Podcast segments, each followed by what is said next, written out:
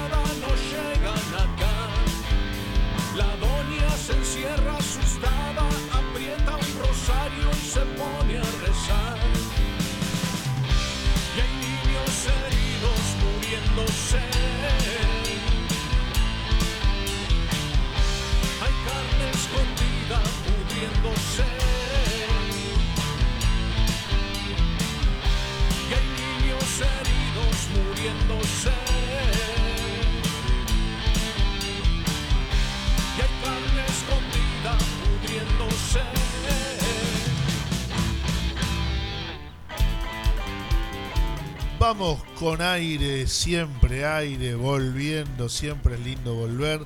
Nos tomamos un descansito el lunes pasado porque la agenda estaba cargada, debo decir, pero como siempre aquí estamos, aquí no se rinde nadie y venimos a hacer lo que mejor sabemos, ¿no? Que es hablar sin saber, diría un fan de Sin Hablemos Codificar. sin saber. No, no, por el contrario, venimos a hablar justamente de lo que sabemos, de muchas buenas noticias que hoy vamos a retomar durante el programa, pero también les queremos contar que si es lunes, hay sol, estamos en la radio de nuestro teatro del municipio de de Zamora, ¿dónde estamos, querido co-conductor?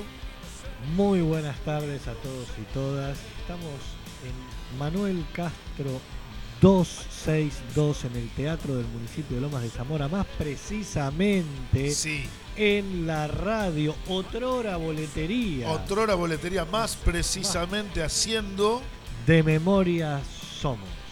en esta versión 2023 que nos ha traído de todo. Hoy no vamos a tener invitado, va, no sé, puede caer alguien de sorpresa porque algo guardado tenemos, pero no lo vamos a anunciar por las dudas. Sí queríamos agradecer, como siempre, el estar en el aire. Este programa, como bien se sabe, lo puede seguir por el Facebook Live de, de Memoria Somos y también queda grabado en Spotify, en Cultura Lomas Podcast, en ese gran eh, espacio digital, ¿no? Donde quedan grabados todos los programas, además de la grilla de esta gran radio, ¿no? Porque digo, Nico, quizás la gente no sabe, aparte de, Memoria Somos Radio, que, que nuestro leitmotiv son los derechos humanos, también tenés propuestas durante la semana que tienen que ver con un montón de cosas más, ¿no? Absolutamente, sí. Y esto de lo que hablas, ¿no? ¿Cómo cambió el mundo a partir del ingreso de la tecnología? ¿no? Desde hace- en Argentina van a ser ya 30 años, Sí. el año que viene se van a cumplir 30 años desde que llegó la internet, ¿no? Apa, Entonces, y de alguna manera, esa memoria colectiva que antes estaba más ¿cuál fue el primer Windows? intrínseca. Oh, no, vos sos una Windows 95. al Windows 95. Este, si quieren averiguar algún dato estúpido o que pueden, eh, se lo preguntan a alguien que está en su cabeza seguro. No, les decía, esta memoria que es hoy, esta nube que son kilómetros de, archivos, o sea, Lo, que lo que guarda esta información. Son varios planetas Tierra en contenidos. o sea, el gasto que se tiene para mantener esta memoria de, datos permanente eh, tienen a veces el tamaño de ciudades, literalmente. Silicon Valley me suena, ¿no? ¿Te suena? ¿Te suena? Como diría Dicky del Solar. Un poco en el día de hoy vamos a estar hablando, eh, sabemos bien que estamos en un año muy complicado, en un año donde se dirime ni más ni menos una elección nacional, una elección provincial y una elección local dentro de pocos días. Y nos parecía importante, más allá de que vamos a hablar de todo lo que pasó la semana pasada en relación al gran acto en el exposo de Banfield, ¿no? En relación a los 47 años de la Noche de los Lápices, nos parecía importante en el programa del día de hoy traer para compartir con todas y todos lo que fue un logro realmente histórico, un logro que realmente trasciende fronteras, un logro que realmente es una respuesta contundente hacia esos discursos negacionistas de los que hemos estado hablando en varias oportunidades y que tiene que ver, Nico y audiencia, con la declaración por parte de la UNESCO, que quede claro que la UNESCO no es un tribunal donde el peronismo tenga alguna silla asegurada, y mucho menos la Argentina, sino que es un organismo eh, multi, eh, multi eh, podría decirse, porque lo integran distintas expresiones ¿no? de cada uno de los países que tiene que ver mucho con la cuestión de la cultura, de la identidad del mundo, ¿no? Con las producciones que merecen ser resguardadas por su gran valor histórico, ¿no? Esto no se ciñe solamente cuando hablamos de la UNESCO a, lugares y edificios históricos, también se, ciñe a, testimonios como los santos evangelios, ¿no? Digo, cuestiones que, van quedando de la historia que, que por supuesto tienen que estar preservadas porque no vaya a ser cosa que venga algún loquito con motosierra y pretenda cortarlas al medio, ¿verdad? Entonces digo, en un año donde ha ganado a veces con fuerza en algunos espacios el discurso negacionista, que por supuesto el discurso negacionista su principal objetivo no es solamente negar lo que pasó, sino justamente reivindicar lo que pasó, ¿no, Nico? Porque a veces uno cree que es estar en contra. No, no, no, pero aparte el negacionismo cuando se junta, o sea, son dos vertientes distintas, ¿no? Por ejemplo, el negacionismo con la ignorancia. Tal cual. Porque la ignorancia, a ver, todos somos ignorantes en muchísimas cosas, ¿no? Sí. Pero digo, cuando eh, quien, eh, quien es un negacionista copta al individuo que, que, realmente, por cuestiones de distinta índole, por no tener la capacidad de haber estudiado en su momento o haber participado o haberse informado y demás, eh, copta con mensajes desde medios hegemónicos y que permanentemente bombardean, eh, es eso, copta al ignorante, y vuelvo a repetir, todos somos ignorantes en algo, o en muchísimas cosas, y, quizás termina votando a una persona como Javier Milei, por ejemplo, porque le suenan simpáticos algunas cosas que, ojo, a ver, uno también tiene que entender que la política hace tiempo que está haciendo agua en un montón de cosas. Pero tampoco es llegar a agarrar una motosierra. No, no, tal cual. Y, para no irnos muy lejos de, lo que tiene por objetivo el programa de hoy, cuando hablamos de negacionismo no solamente se niega, sino que siempre se trata de meter una semillita de duda en discusiones que quizás uno cree zanjadas, a veces vemos que no tanto, pero que sí mayoritariamente el pueblo ha abrazado, ha entendido y ha comprendido esto que dice Nico, gracias a la institucionalización de las políticas de memoria, de verdad y de justicia, el pueblo en su mayoría ha abierto los ojos en relación a estos temas, ¿verdad? Entonces digo, por eso la gravedad de este tipo de discursos, de este tipo de expresiones, y la verdad que lo que consiguió nuestro país, ¿no? Eh, como nación, como Estado, hace unos días en, la sede de la UNESCO, creo que era un país, no me acuerdo, ahora buscarlo después en todo caso, creo que estaban en un país árabe, me parece, eh, que sea declarado, ni más ni menos, patrimonio histórico de la humanidad el Museo de la ESMA no es poca cosa. Porque digo, obviamente, tanto Daniel como Nico, como Johnny, que, que hoy es nuestro operador, como siempre, que pertenecemos ¿no? a, a un espacio, a una mirada política, a una corriente, podríamos estar a favor de que eso suceda, pero bueno, pasó en la UNESCO, donde el mundo está diciendo que en Argentina, en ese lugar, hubo un genocidio. Ya no es solamente una, una fuerza Y, política, sino que lo está diciendo el mundo, ¿verdad? No, y aparte separar dos cosas, ¿no? Por un lado, lo volvemos con los medios hegemónicos y con los periodistas eh, que, que se hacen eco de, de- de tratar de atacar fundamentalmente al peronismo con todo lo que pueden, Con de todo. con de todo, eh, esta cuestión de decir que el peronismo se había como apropiado directamente de los derechos humanos a partir de, de- de la aparición de Néstor Kirchner en el 2003, ¿no? Entonces es otra forma de atacar y denigrar eh, y de que de repente eh, gente que, insisto, quizás odia al peronismo sin saber por qué lo odia, Sin saber por qué lo odia, claro. eh, suma odios, insisto, desde la ignorancia, a algo tan trascendental como fue eh, la ESMA, la, la ex Escuela de Mecánica de la Armada, y que en este caso, como decía Daniel, dice, la incorporación del espacio de memoria ex ESMA a esta nómina, que tiene que ver con el patrimonio mundial eh, de la humanidad, está, se decidió en el marco del, del el 45 Comité del Patrimonio Mundial de la UNESCO que se celebra desde el 10 de septiembre en la ciudad de Riad, Arabia Saudita, como bien dijo Daniel. Bien. La pegué de pedo esa, ¿eh? porque dije Arabia y la verdad... Quedaba bien, es al pedo. Cortemos ese pedacito. quedaba bien.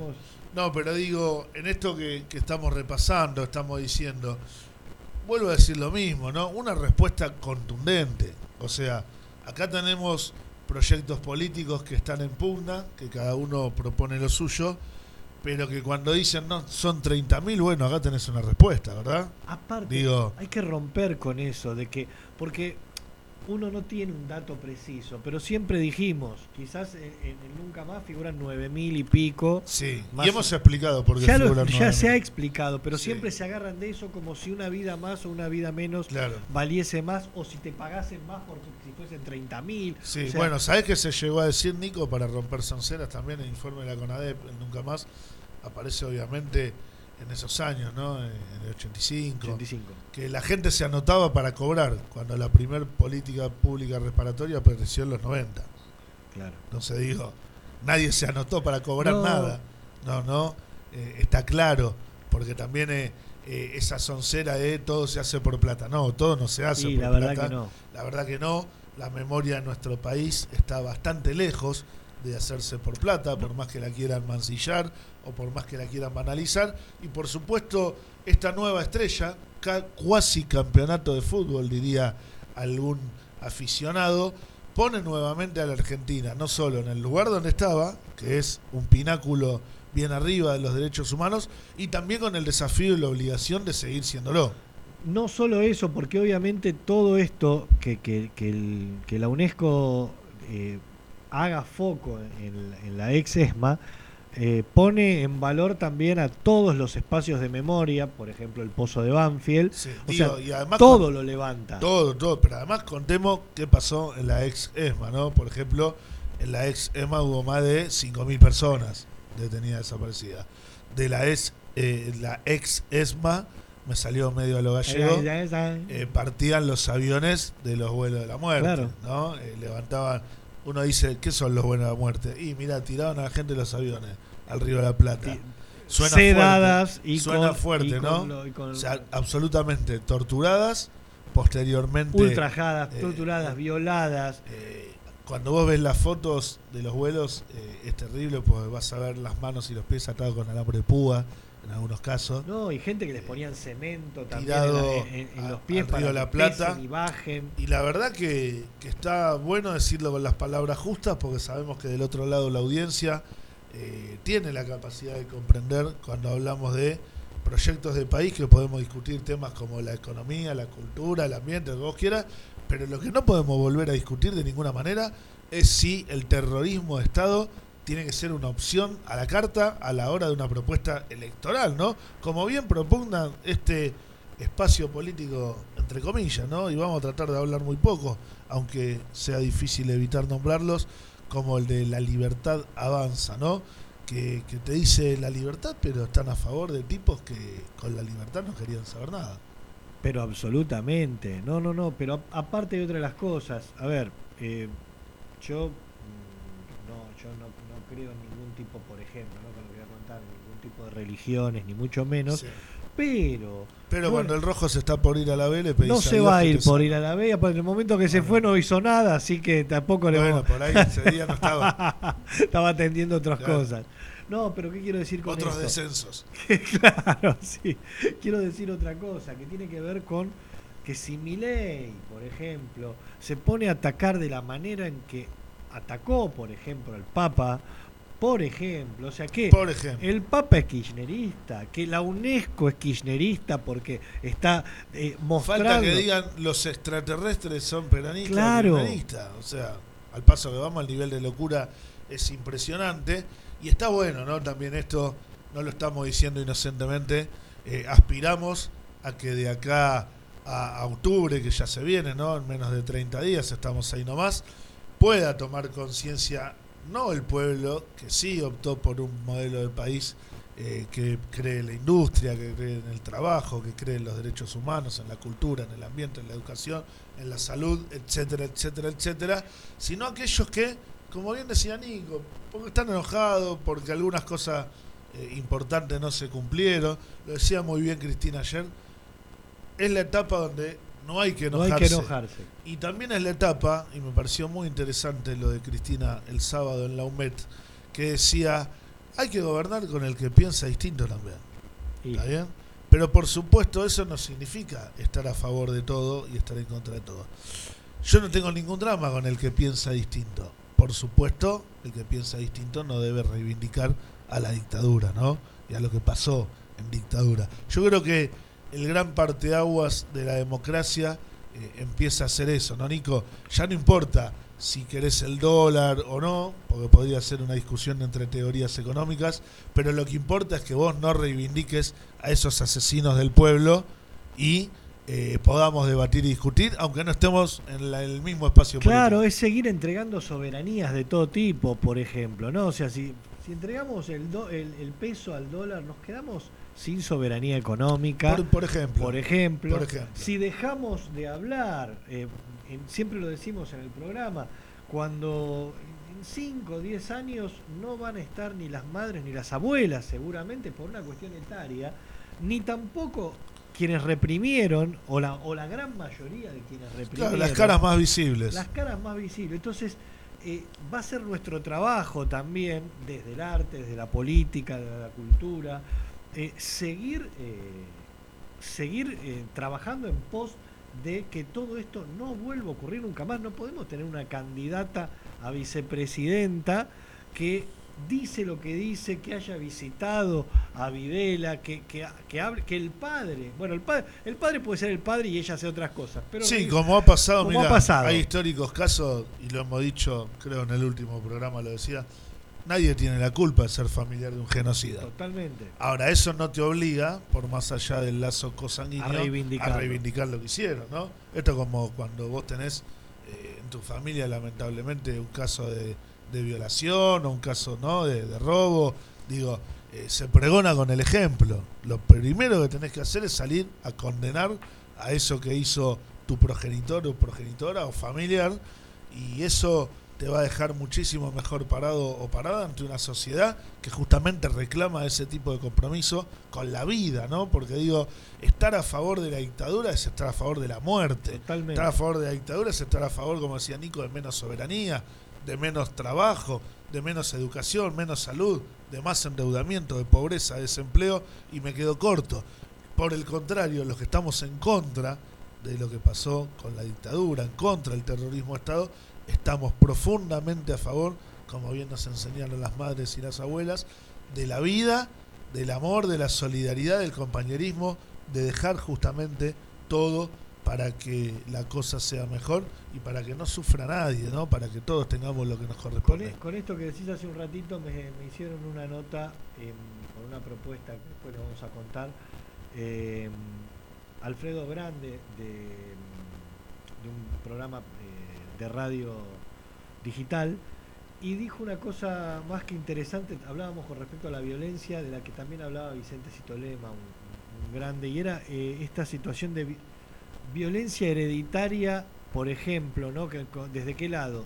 Desde el hambre. El hambre como violencia hereditaria. Sí. Me, me pareció increíble el concepto, ¿no? Es decir, cuántas familias en el, en el mundo, pero hablemos de Argentina para centrarnos en un lugar, eh, esta violencia hereditaria del hambre, es decir, tu papá, tu abuelo, tu bisabuelo han tenido hambre, entonces eh, Argentina no está pasando casos ni de extrema pobreza, ni, ni- ni- ni de desnutrición, por ejemplo, pero sí tiene en grandes partes de todo el territorio malnutrición que Sí, es una especie es, es una especie de violencia que hay que seguir trabajando Por también supuesto, porque determina tu vida para los años venideros. El- lo que pasa en tu Pero cabeza bueno, en tu cerebro en tu cabeza, en tu cuerpo, en, tu tus cuerpo. habilidades eh, congénitas, eh, en todo lo que te va a acompañar, ¿no? Pero bueno, un poquitito y vamos a retomar con algunos datos más en el segundo bloque. Queríamos felicitar a todas las autoridades de nuestro Ministerio de Justicia y Derechos Humanos que encarnados en grandes compañeros que estuvieron ahí en la delegación en Arabia, como decía Nico, estuvo el compañero Pietragala, eh, estuvo eh, seguramente, no la vi en la foto, pero descuento que, habrá estado Alejandra Naftal, que es la directora del museo y que estuvo secuestrada, es sobreviviente de la ESMA, eh, una gran compañera que impulsó en estos cuatro años de gobierno del Frente de Todos esta candidatura, ¿no? Porque esta candidatura muchos se creen que salió de ahora y era una idea primigenia que tuvo Néstor aquel 2004 cuando bajaba los cuadros y que por supuesto se empezó a laburar. No es fácil llegar a una instancia de definición en la UNESCO, mirá lo que tarda, eh, ¿no? Porque digo, Néstor lo vio en el 2004, pero no hubo avances eh, sustanciales en casi 12 años, no por culpa nuestra, sino porque la UNESCO obviamente no elige cualquier cosa Exacto. y, y porque hace un proceso de selección muy fino. Por supuesto, durante los cuatro años de Macri no se movió un solo papel para que esta candidatura no no solo no se movió Eh, se- sino que se se desfinanció cajoneó y se guardó bien abajo. Y sí, con el gobierno de Alberto y de Cristina se le dieron las herramientas a los compañeros en, en el ministerio para que vuelvan a promover con fuerza y además salieron a contarlo a la comunidad, ¿no? buscando los apoyos necesarios para que esto se dé. Así que arrancamos contándole al pueblo lomense que afortunadamente el museo de la ex ESMA, de la Escuela Superior de Mecánica de la Armada, uno de los principales, si no el más emblemático centro clandestino de detención, tortura y exterminio por el que sufrió toda nuestra ciudadanía y nuestro país en la década del 70, ni más ni menos, hoy es patrimonio de la humanidad. Por lo cual ya no va a poder venir un Macri que quiera cerrarlo, ya no va a poder venir un Milei que quiera invisibilizarlo y ya no va a poder venir XXX que, que se lo quieran meter en el bolsillo y, tirar a la basura. para cerrar entonces este primer eh, bloque con esto que decís no Mirá cómo la UNESCO entonces refrenda la frase que vos nombraste recién al señor Mauricio Macri de el curro de los derechos humanos. ¿no? Ahí lo tenés, ¿no? O Ahí sea, lo tenés. va la UNESCO a defender esa a, a- a- a- a defender al, al pueblo argentino fundamentalmente y al- de la desmemoria. de la desmemoria diciendo que si eso es patrimonio de la humanidad, la ESMA, ex ESMA es ahora patrimonio de la humanidad y los derechos humanos no son un curro. Por supuesto. Así que música, querido Johnny. Volvemos después de este temita. Estamos en Memoria Somos Radio, lunes 25 de septiembre del año 2023. ¿Querés escuchar a todas las bandas que pasaron por la radio? Búscanos en Spotify como Cultura Lomas Podcast y seguinos. Disfruta de toda la programación 2022 de Cultura Lomas Radio. Bajate la app desde Play Store o buscanos en radiotv.ar barra Cultura Lomas Radio.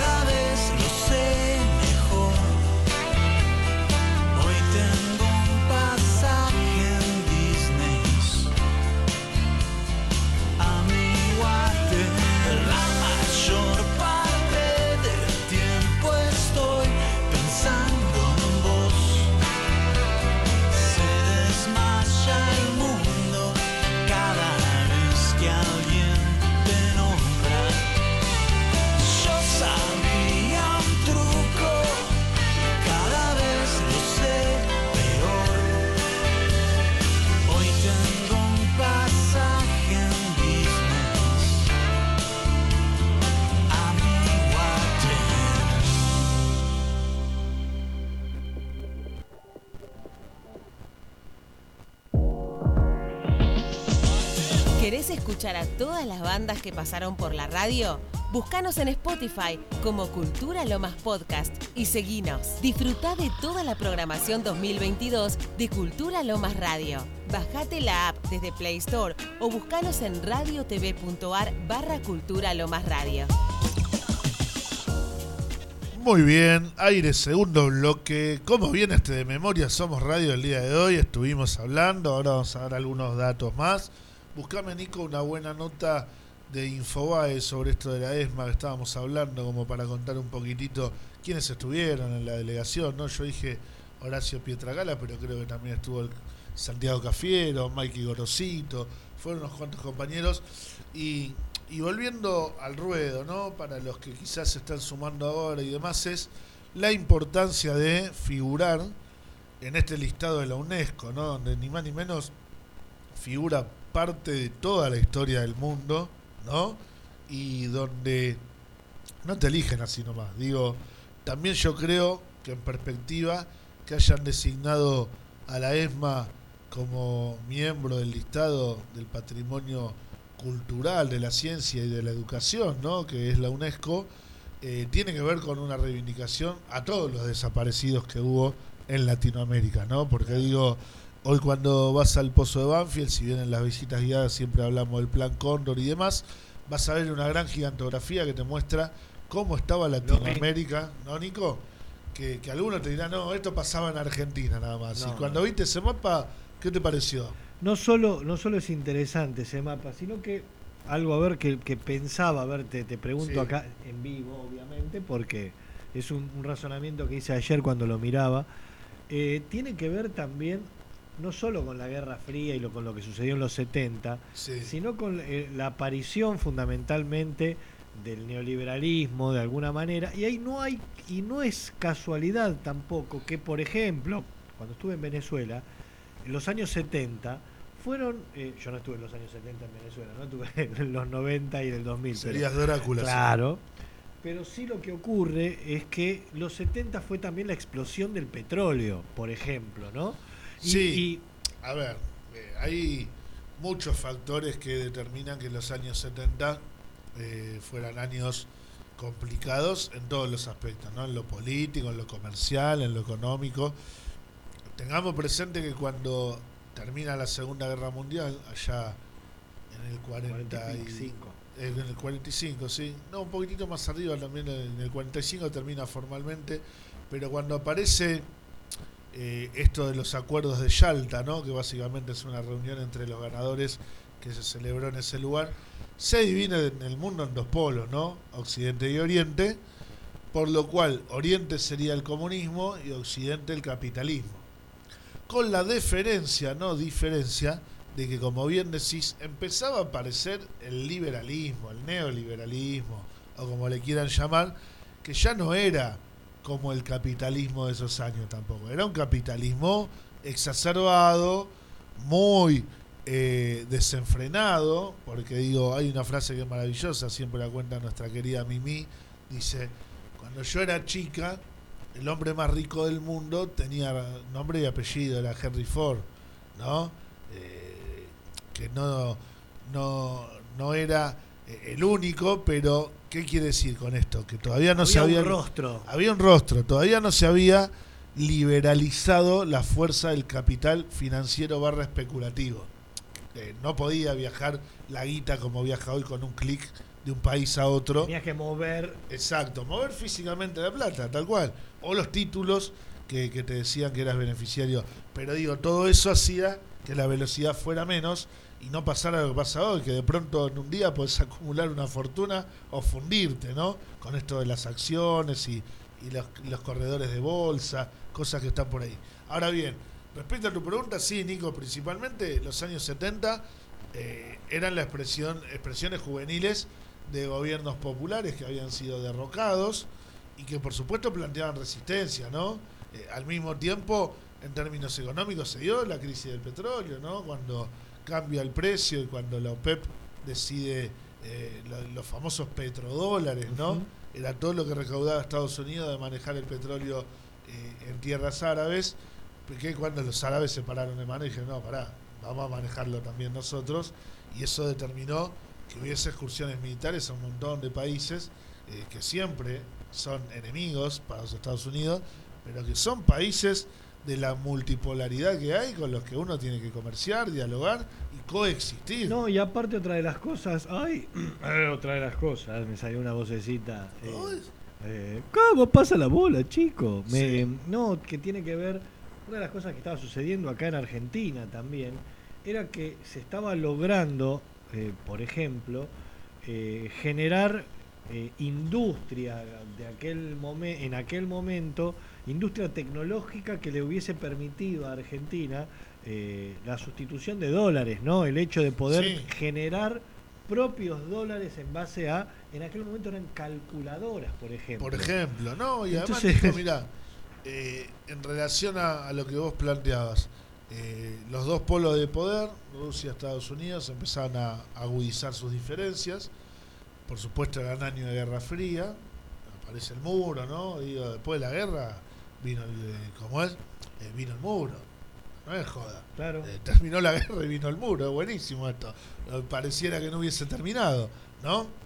Y, y encima empieza a ver esto de eh, los enclaves coloniales, ¿no? Rusia muy pegado a Cuba, en lo que tenía que ver con la política exterior, y por supuesto a los países más cercanos a lo que supo ser para nuestra Argentina, los emergentes o los no alineados, ¿no? Entonces, esto desembocó en que los Estados Unidos, como decimos siempre, trazara una estrategia represiva para los gobiernos populares de Latinoamérica que se conoció como Plan Cóndor y todos sabemos qué pasó después. Por Una- ejemplo, Sí. un dato sobre eso que, que a veces se nos pierde de vista. Se cambió la doctrina de la defensa nacional, que era una doctrina política que sostiene que los ejércitos están para defender a los países de amenazas extranjeras, por la doctrina de la seguridad nacional, que decía que los ejércitos tenían que actuar en temas de seguridad interior. Claro. Parece una pequeña o sutil diferencia, pero, Pero no- cambia todo. Totalmente. ¿no? Digo, pasaste de un ejército que cuidaba la frontera a un ejército que reprimía al pueblo. Mirá, con, uno, con lo que dijiste en un momento recién, ¿no? Vinculado a, a- a esto de separar en- entre Oriente y Occidente, eh, Eduardo Edu- Edward Said, que fue un Sí. erudito profesor de literatura comparada de la Universidad de Columbia, Sí. yankee igual, arma un concepto más que interesante que se llama orientalismo. Y, en- y en ese orientalismo lo que generaba es que todo lo que venía de aquel lado era enemigo, pero aparte bajado hasta en, o sea, Estados Unidos bajándolo hasta en películas, series, Todo. eh, en lo que se pueda. El, el temible oso rojo. Claro, era, era lograr de que todo lo que venía de ahí traía problemas. Bueno, por ejemplo, una soncera, una tontera, pero que lamentablemente en Argentina nunca había sido gobierno el comunismo. ¿Cómo podía ser la excusa para reprimir al pueblo? Claro. Nunca fue una fuerza mayoritaria. Y, y- y volvemos a mezclar con esto que, que- que decimos y traemos, ¿no? Porque como siempre decimos, también todo tiene que ver con todo. Eh, esta cuestión de, de- de esta forma de atacar y menospreciar y, y que tiene el candidato de la libertad avanza Sí. con respecto a que todos los que no piensan como él son zurdos de mierda. Por ejemplo. Todos. Sí, O sea, porque decirle a Horacio Rodríguez Larreta que es un zurdo de mierda No, es hasta no, gracioso, ¿no? Sí, sí. Y encima, eh, gracioso y, y mete miedo, ¿no? Porque digo, eh, tiene que estar preparada una persona para gobernar. Después gobernará bien o gobernará mal, pero tiene que estar preparada. Pero lo- el otro no es día... para cualquiera, ¿no? O para una persona que está más cerca de un hospital Y psiquiátrico a eso iba a decir. que, que de una silla para gobernar. El nivel de violencia que se maneja, con el que habla, con, con el que discute, con las cosas que dice que siempre quedan en la superficie, porque nunca eh, profundiza en lo, en lo que está diciendo. El otro día leía un comentario en, en Facebook que me parecía más que interesante, que era, si cualquier empleado que entra a cualquier trabajo le tienen que hacer un, Sí, no. un examen psicofísico eh, y que a veces no lo pasás, un examen psicológico, como un tipo que va a estar manejando las riendas de un Es país que justamente ahí está la respuesta. No lo hacen porque no lo pasan. ¿Está bien? O sea, es triste esto que estamos diciendo, pero no se le va a hacer porque no lo pasa. Pero entonces, pero esto debería estar eh, Debería, literalmente sí, sí, sí. eh, Yo, por ejemplo, antes que, que insistir en una ley contra el negacionismo, apoyo una ley por el psicofísico. pero claro, ¿no? pero ojo, Digo, igual hablemos de, de, de un psicofísico de cualquier persona que esté en un cargo que definitorio, tiene eh, del que- poder decisorio sobre la Exacto. vida del resto. O Digo, sea, desde gobernante, desde un municipio, la provincia, nación, un político, un, eh, un Ahí, diputado, un, un senador. redondeando, volvemos a lo mismo. Yo quisiera verlo a este señor, después de la declaración por parte de la UNESCO, de la ESMA, como patrimonio cultural, científico y educativo del mundo, o sea, de la humanidad, ver si sigue negando lo que venía negando hasta acá. ¿No? Porque digo, ya te lo están diciendo todos. Pero el o sea, otro día le hace TN una- un reportaje, por ejemplo. Estaría bueno que, por ejemplo, Jonathan Viale, ese periodista que tanto se enoja cuando le dicen por quién tiene que votar, le pudiera decir, Javi, con cariño, ya lo dijo la UNESCO. ¿Vos qué se hizo opinando sobre este tema? Es que tienen tanta. Tanta- imagino va a decir, ah, la UNESCO, ah, bueno, pero viste, la UNESCO una vez también dijo que. Y no te da nunca una respuesta. Yo siempre digo, eh, perdón que te corté, Niquito, eh, a mí me gustaría enfrentarlo, porque nadie les repregunta. ¿O no? Ah, no solo nadie les repregunta, sino que verdaderamente están. eh, terminan avalando todo esto, ¿no? Eh, terminan avalándolo los periodistas que fueron los que crearon también este monstruo de, de- de Javier Milei. ¿no? Absolutamente, y que se tendrán que hacer cargo de acuerdo a cómo nos vaya dentro de unos días. Vamos a cambiar un poquitito de tema, eh, saliendo de, de lo que fue este programa especial en relación a la candidatura y obtención de este logro de la ESMA como Patrimonio Mundial de la Humanidad. Eh, contame un poco, Nico, eh, en esto que venimos siempre hablando en el programa de las nuevas narrativas de memoria, que tienen que ver con la cultura, con el género, con el ambiente, con la tecnología, etcétera, etcétera, etcétera. ¿Cómo estuvo la primer parada de Memoria Conurbana, este ciclo que empieza a ser historia en lo que es el conurbano, ¿no? Por la temática que recorre, por lo que nos interpela, ¿no? Y por los lugares donde se va a estar presentando. ¿Cómo estuvo el balance, eh, el desarrollo, ¿no? Y el cierre de esta primera etapa en lo que tuvo que ver con su paso eh, de este ciclo por el pozo de Banfield. A ver, ¿cómo estuvo? Bueno, primero les comento para quienes no, no están informados e informadas de, de- lo que es Memoria Conurbana, es un ciclo de obras de teatro con temática vinculada a, derechos humanos que salió seleccionada por el programa eh, Gestionar Futuro, dispuesto por el Ministerio de Cultura de Nación. Fue uno de los muy felices proyectos seleccionados y que trabaja sobre cuatro obras de teatro de diferentes temáticas, pero todas Sí. vinculadas a, a- a- a- fundamentalmente a, lo que ocurrió en dictadura del 76 al 83 en Argentina y, mm, y que se representa en espacios de la memoria. Arrancamos en septiembre, estuvimos los cuatro domingos, domingo 3, 10, 17 y 24, eh, en el exposo de Banfield y con días horribles, frío, lluvia algunos días y demás, pero que Rayos y centellas. rayos y centellas, pero nunca dejó de haber gente ni de acercarse gente. Sabemos que es muy difícil, lo hablábamos ayer con Daniel, con Marcelo Sánchez y otros compañeros, con Juana Campero también, eh, que le mandamos un saludo a Un Juana beso grande para nuestra claro, compañera. responsable fundamental del, del- hoy del, del- del espacio, la coordinadora del exposo de Banfield, que estuvo todos los domingos eh, participando, obviamente, para abrir el espacio, para comentar sus experiencias.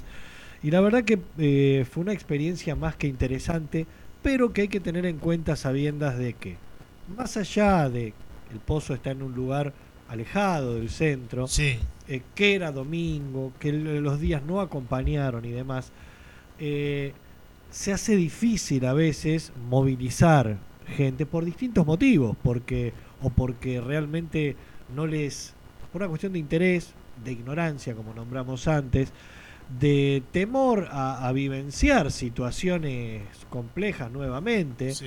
eh, pero que verdaderamente estuvimos entre 80 y 100 personas por Que el no ciclo, poco, que no es poco. poco. Como, como artista, eh, ¿cómo te, te tocó actuar, dirigir, organizar en el pozo? Yo creo que eh, es Ahora sos el entrevistado, ¿viste? sí, está bueno. Eh, no creemos que fue, va, lo personal, ¿no? Fue Sí. muy movilizante porque los dos trabajos en los cuales eh, yo actúo verdaderamente son muy movilizadores por el hecho de que en uno hacer de un torturador adentro de un espacio como tal eh, realmente te, te modifica, te genera algo en el cuerpo, te porque no es lo mismo estar jugando, nosotros siempre decimos que el teatro es un juego, no es lo mismo estar jugando arriba de un escenario común y corriente de un teatro X o de cualquier espacio, que estar eh, dramatizando una tortura en un espacio donde se han torturado a cientos de personas. no es lo mismo, no es lo mismo lo que te pasa en el cuerpo a vos como actor, a la persona que estás haciendo, que estás torturando y al espectador. De repente, eh, la semana pasada hicimos uno de los trabajos, creo que es una de las cosas que va a ir tomando y lo vamos a hacer ya periódicamente el año que viene con, con- con gente que se acerque al pozo.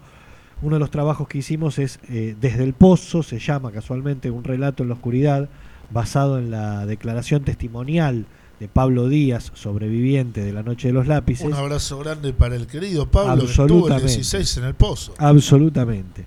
Y que lo que ocurrió era esto, o sea, eh, es un formato de trabajo estilo teatro ciego, pero no solo que en, el, en, en- en- en- en teatro ciego uno entra con los ojos absolutamente abiertos y demás, pero el lugar está en completa oscuridad, sino que en este caso, además de sumar la oscuridad, le sumamos que las personas que presenciaron el espectáculo y vivenciaron venían con los ojos vendados.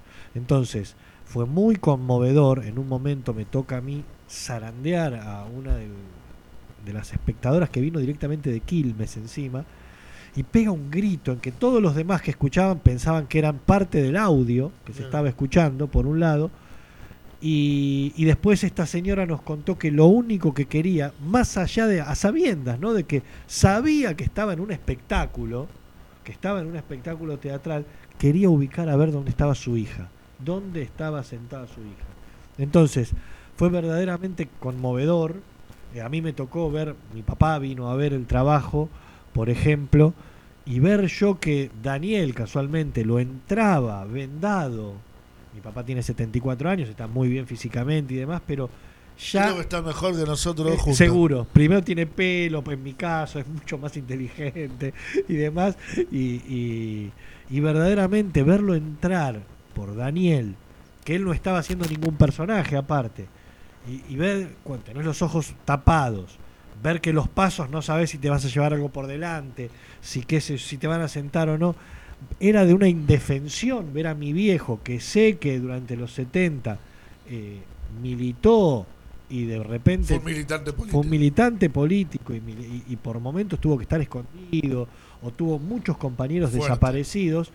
A mí me partió el alma. Después fue una compañera y amiga como Betiana, que hay una foto que le saca Marcelo Sánchez, un compañero que también estaba eh, trabajando con nosotros, y vos la veías sentada, tapada, y, y- el cuerpo hablaba de tal manera en que era una víctima más. Estaba arrinconada contra, el, contra el- uno de los bancos donde estaba sentada y verdaderamente... eh, y después me dijo, hoy no te voy a contar lo que me pasó, me dice, mañana te explico. Así, y al otro día me graba un audio de 7 minutos contándome la experiencia. ¿no? Así que todo esto lo vamos a llevar a partir del 6 de octubre. Vamos a estar el 6, el 12 de octubre, que es jueves, porque el 13 es feriado, y después los otros dos, los otros dos viernes también, o sea, el 20 y el 27, con esta propuesta que se llama Memoria Conurbana, ciclo de 12 eh, obras, de perdón, de cuatro obras de teatro en 12 funciones repartidas en tres espacios de la memoria, como el Pozo de Banfield, el Pozo de Quilmes, y cerraremos en eh, noviembre con el Infierno en Avellaneda. Bueno, la verdad, Nico, eh, más que felicitarte, agradecerte, ¿no? Que desde tu rol como integrante de la Comisión de Cultura de la Mesa del Exposo nos hayas traído la posibilidad de tener teatro en el ciclo eh, con otros compañeros, ¿no? Ha pasado Rocío Quintana también, vamos a tener este sábado un festival también con la Vilpli que cumple dos años, ¿no? Le mandamos un saludo grande a Fede Ballini, pero digo, esto de tomarse y ponerse al hombro la construcción de memoria desde lo narrativo, como es el arte, como es la cultura, eh, es una herramienta fundamental con la que hoy contamos, con la que hoy no queremos dejar de contar. Y bueno, eh, la vas a poder disfrutar ahora en Quilmes, me dijiste, ¿verdad? Exactamente. A partir del 6. 6 de, 6 de octubre vamos a estar con el señor Galíndez en el eh, exposo de Quilmes. Alison Bell y Garibaldi, más precisamente. Alison Bell y Garibaldi. Exactamente. Aprovechamos para mandarle un abrazo grande a nuestro querido Pe- Hugo Colaone. Alias. El, el pájaro, que es un gran amigo, también responsable de, de ese lugar y, y secretario de Derechos Humanos de la comuna vecina de Quilmes. con, con el que nos une también, una historia militante, ¿no? Una persona espectacular. Y, y en esto, ¿no? Recrear la cultura del encuentro, recrear eh, que la gente se acerque a estos espacios, poder promover los derechos humanos, poder difundir, poder seguir construyendo la memoria de Lomas. Como se van dando cuenta, no es cosa de una persona, sino que es cosa de muchas. Una cuestión y de colectiva. muchos, pero que como siempre decimos, tenemos que ser más, ¿no? Así que mientras te pido poesía para el último bloquecito, le voy a pedir a nuestro querido amigo Johnny que prepare un tema para tomar un poquitito de aire, de agua y volvemos con el bloque final. La verdad, ha salido un programón el día de hoy. Eh, hemos ganado la candidatura de la ESMA. Hemos completado la primera parada de memoria con Urbana. Y, por supuesto viene mucho más para lo más. Pero bueno, viene la música y vuelve de Memoria Somos Radio. No se vayan. Forma parte de la nueva comunidad en contenidos digitales culturales de Lomas. Búscanos en Facebook, Instagram y Spotify como Cultura Lomas Radio. Seguinos.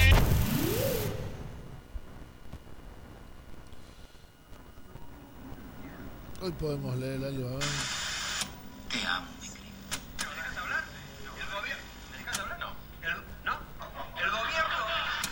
Tú me amas, ¿Qué, pero no como antes. Va a estar prendido, ¿eh?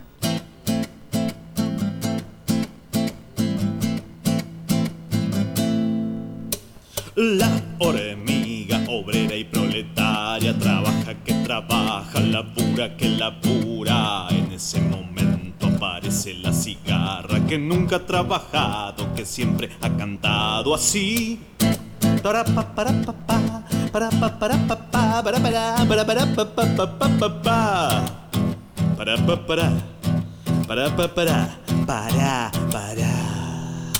La hormiga muy ofendida le dice a la cigarra ponete a laburar Mientras tanto la cigarra contesta impaciente déjame de joder y canta así. Para pa para pa pa para pa para pa pa para para para para pa pa pa pa pa pa. Para pa para para pa pa pa para pa pa y ha llegado el frío y cruel invierno, la hormiga proletaria, calenchu muy calenchu. Mientras tanto, la pobre cigarra, la ingrata cigarra, la ociosa cigarra, ¿dónde está la cigarra? La cigarra está. La cigarra está en un boliche, está en un boliche y canta That's way, ajá, ajá, I like it, ajá, ajá That's way, ajá, ajá, I like it, I like it, I like it Dance in September in the streets of London, yeah, yeah. That's way, ajá, ajá, I like it, ajá, ajá That's way, ajá, ajá, I like it, I like it, I like it them Dance in September, last street to London, yeah, yeah, yeah. Espectacular. ¿Cómo se llama?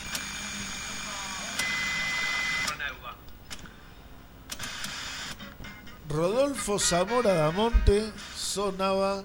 Me parece que tenemos que invitarlo al programa rápidamente. Uy, interesante. Me ha gustado este tema, la hormiga y la cigarra. Eh, la verdad que eh, tenemos un talento en Loma de Zamora, la verdad, inagotable. Es una cantera que siempre aparecen nuevas expresiones. ¿no, Nico? Sabías, ¿no? Que estamos haciendo el Loma Celebra en todos los barrios de nuestro querido municipio. Creo que el último fue en Albertina, si no me equivoco, y estuvo mucha gente. Pero digo, qué bueno, ¿no? Que, en fin, que el último, muy bien. Qué, qué bueno que celebremos, qué bueno que revaloricemos nuestra identidad lomense, qué bueno que podamos encontrarnos. Mira, una cosa que no te cuenta ningún noticiero. Miles de personas sumando todas las, eh, las intervenciones de Loma Celebra, ¿no? Desde el primero hasta acá. Y no hubo que lamentar ningún disturbio, ninguna mala noticia, ninguna dato a tener en cuenta, que ¿no? podría. que podría cuando se junta mucha gente y hay, a los hegemónicos les gusta, ¿viste? Eh, fatalidad en un recital. No solo le ¿no? gusta, sino que pueden mandarte a alguien Aparte, a hacer un hacer quilombito. quilombito. ¿no? Y digo, Qué bien que habla de la organización por parte de toda la Secretaría de Cultura, qué bien que habla del pueblo lomense, que se sabe cuidar, ¿no? Cuando están este tipo de espectáculos donde van grandes, chicos, abuelos, personas de todas las edades, de todas las eh, cuestiones, y que nos hace bien, porque digo, eh, ¿qué más da?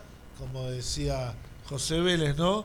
Eh, si no nos podemos juntar en el espacio público, esos lugares tan lindos que el municipio viene recuperando desde hace rato y que tan importantes son a la hora de construir la comunidad organizada. Se nota su programa peronista este, ¿no? No, no, no, no, no, se no, nota. no, no. Bueno, por las dudas, como dijo, viste Cristina ayer cuando dijo, y tener un buen laburo, irse de vacaciones, ¿no? Eh, que los pibes estudien, comprarse No, un no es de izquierda ni de derecha, sino que es peronismo puro. Sería un poco peronista, ¿no? Dijo, eh, viene bien, sobre todo para los progres, a los que le mandamos un gran saludo. Peronismo, amigues. Peronismo, y si no alcanza con el peronismo, hagamos más peronismo entonces.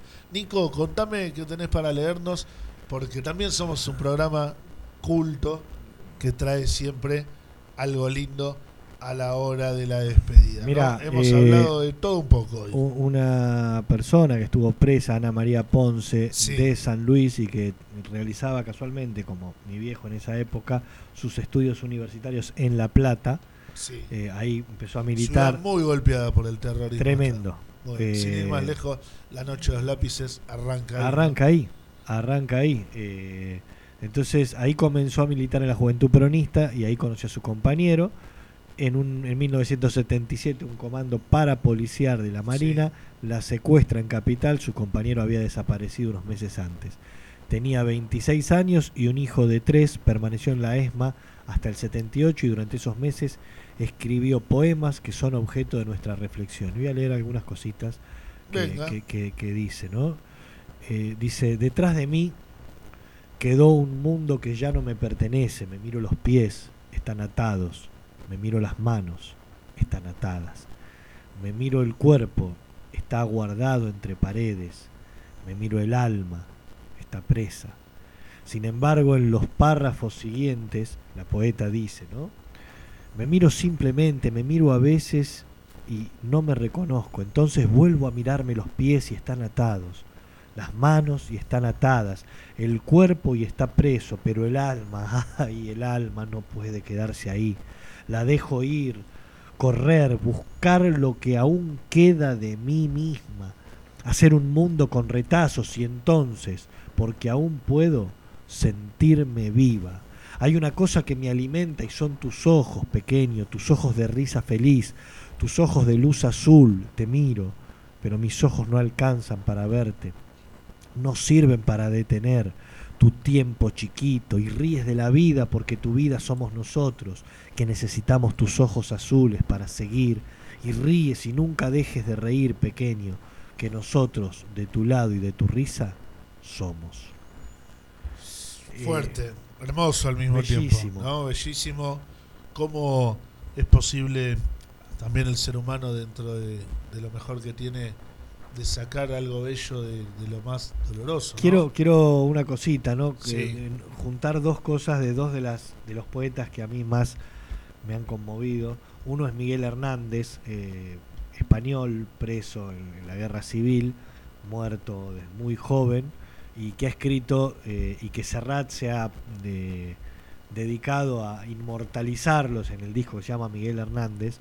Por ejemplo, en un poema como Las nanas de la cebolla, por ejemplo, que si lo leen, o, o Elegía, que es otro poema increíblemente, para, para mí es lo, mejor, uno de los cinco poemas que, que más me ha conmovido. ¿Qué quiero decir con esto? Otro que también, desde su, una edad similar, tiene la misma edad que mi viejo, 74, el señor Carlos Indio Solari, que no estuvo preso, pero sí ha tenido muchos compañeros y amigos desaparecidos en La Plata, casualmente también. De donde es Eh, de- ¿no? Exactamente, yo aparte soy oriundo. Eh, y que el, el indio dice una cosa así como que eh, desde, desde el dolor, ¿no? No me, sal, no me acuerdo la frase completa, pero eh, ahí está. La frase completa me la acordé ahora. Dice, un artista, un artista existencial pierde la creatividad cuando no hay nada que lo reprima, dice, ¿no? Entonces con esto no es que queremos decir que uno tiene que estar permanentemente reprimido por distintos motivos, sino que esa represión, esas ausencias, ese, ese dolor, cuando uno desde el arte lo puede transformar en algo que perdure, en vida, en, en, en, algo que uno se sienta absolutamente identificado, siendo que no lo viviste quizás ni parecido, pero te sientas en eso, eh, el, el arte es la herramienta más grande y transformadora que podemos colaborar nosotros y que hacer perdurar eh, este tipo de situaciones como fueron la, el ataque a los derechos humanos. Dani, nos estamos yendo, son... Nos estamos yendo, ha pasado volando el programa, la verdad Nico, esta reflexión final a la que traes a colación, yo coincido plenamente, vienen tiempos complicados, vienen tiempos bravos, pero también vienen tiempos lindos porque se va a imponer la propuesta política de Unión por la Patria Ojalá. en las elecciones y vamos a tener oportunidad de, construir esto que, que, planteaba Nico, ¿no? Eh, esto que tiene que ver con el arte, con la cultura, con la memoria. Somos un pueblo que lamentablemente está acostumbrado a sufrir grandes tragedias, desde el bombardeo hasta nuestros días, podemos decir a grosso modo que empezamos a contar las víctimas, ¿no? Pero que también nos hemos sabido poner de pie y hemos dado las batallas correctas para llegar hasta acá, ¿no? Digo, uno no puede dejar de pensar en un Lomas de Zamora que hoy por hoy eh, a nuestros pibes en vez de bala y palo les cede una bicicleta, les cede una tablet, les cede un museo de egresados y les cede escuelas en condiciones para que se sigan formando.